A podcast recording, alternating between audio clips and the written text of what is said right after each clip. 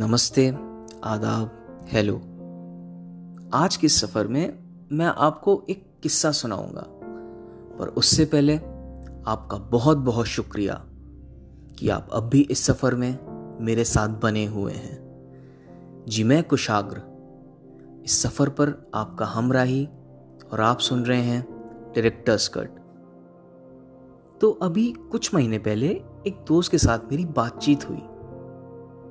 हम अच्छे दोस्त थे, शायद हैं, पता नहीं। हमने काफ़ी समय से बात नहीं की थी तो मैंने उसे व्हाट्सएप किया उसका हालचाल जानने के लिए। वो कैसा है, कहाँ है, क्या कर रहा है? और साथ ही एक टॉन्ट भरा मैसेज भी भेजा कि ऐसा कहाँ बिज़ी हो गया है। इसके बाद मैं उसके रिप्लाई का इंतज़ार करने लगा। शायद हमें हमारी कई दिनों बाद बात हो रही थी, इसलिए इंतज़ार थोड़ा ज़्यादा था। इंतज़ार था ये जानने का कि क्या मैं उसे अभी भी याद हूँ? क्या जस्ट अनदर फ्रेंड वाली लिस्ट में उसने मुझे ऐड कर दिया है? इंतज़ार था ये जानने का कि हमारे बीच जो कम्युनिकेशन गैप आया, उसकी क्या वजह थी। हालाँकि इसका आंसर कहीं ना कहीं मैं जानता था पर मैं उससे सुनना चाहता था। खैर, कुछ देर बाद भाई साहब का रिप्लाई आया। हेलो एक सिंपल सा हेलो उस टाइम एक पल के लिए मन तो किया कि अभी फ़ोन लगाऊँ और चार गालियाँ दे दो उसे। पर ऐसा करने से हमारे बीच का जो कम्युनिकेशन गैप था, वो और बढ़ जाता। तो मैंने फिर अपने मन में ही उसे चार गालियाँ दी और शांत हो गया। लगभग दो ढाई घंटे बाद फिर से एक मैसेज आया। भाई, सॉरी, बिज़ी था। मैंने भी थोड़ा मज़ाक के मूड में आकर उसे मैसेज किया कि ऐसा भी क्या काम करता है वो, कि इतना बिज़ी है।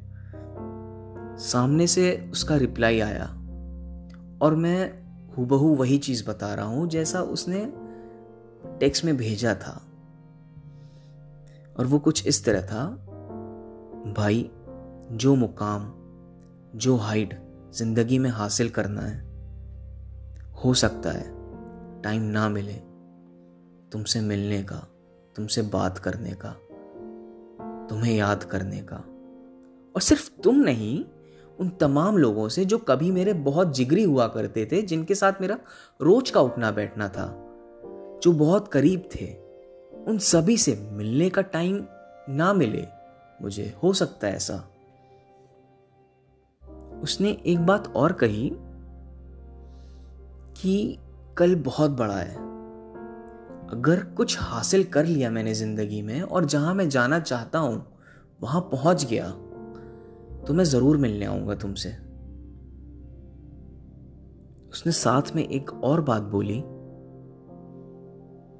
कि अगर कोई प्रॉब्लम हुई तुम्हें ज़िंदगी में तो मुझे याद करना, मैं हमेशा तुम्हारे लिए हूँ। पर बाकी दो बातें कुछ ज़्यादा ही तीखी थी। तो इस बात की मिठास का ज़्यादा कुछ असर हुआ नहीं। शायद वो समय बिल्कुल ठीक था।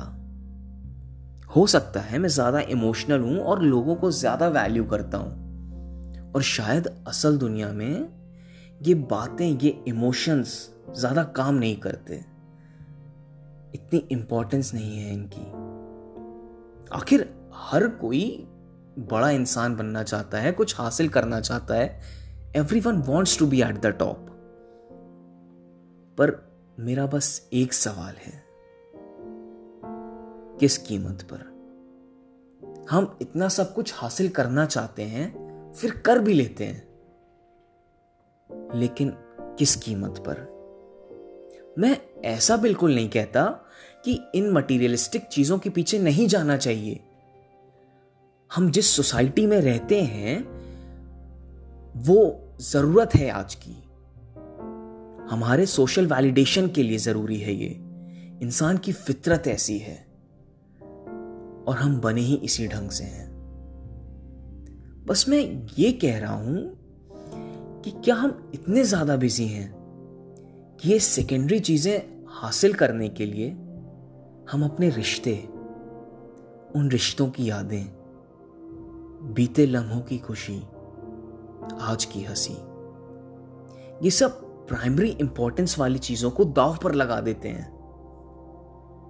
हम शायद भूल जाते हैं कि ये सब हासिल करने के बाद जो दिल में एक खाली जगह रह जाएगी किसी कोने में, जो नल, जो वॉइड रह जाएगा, वो कैसे भरेंगे?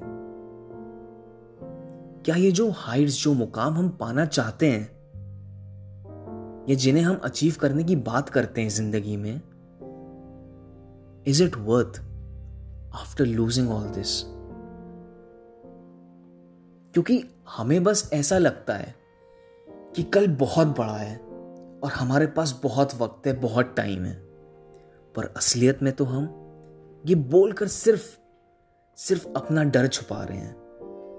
हम अपने आज में खुश रहने की ख्वाहिश को दबा रहे हैं। वो ख्वाहिश जो हमें कहती है। हमारे पुराने यार दोस्तों से मिलने के लिए। पर क्या करें साहब? हमें तो बिज़ी होना ज़्यादा पसंद है। क्या यूँ कहें कि मजबूरी है।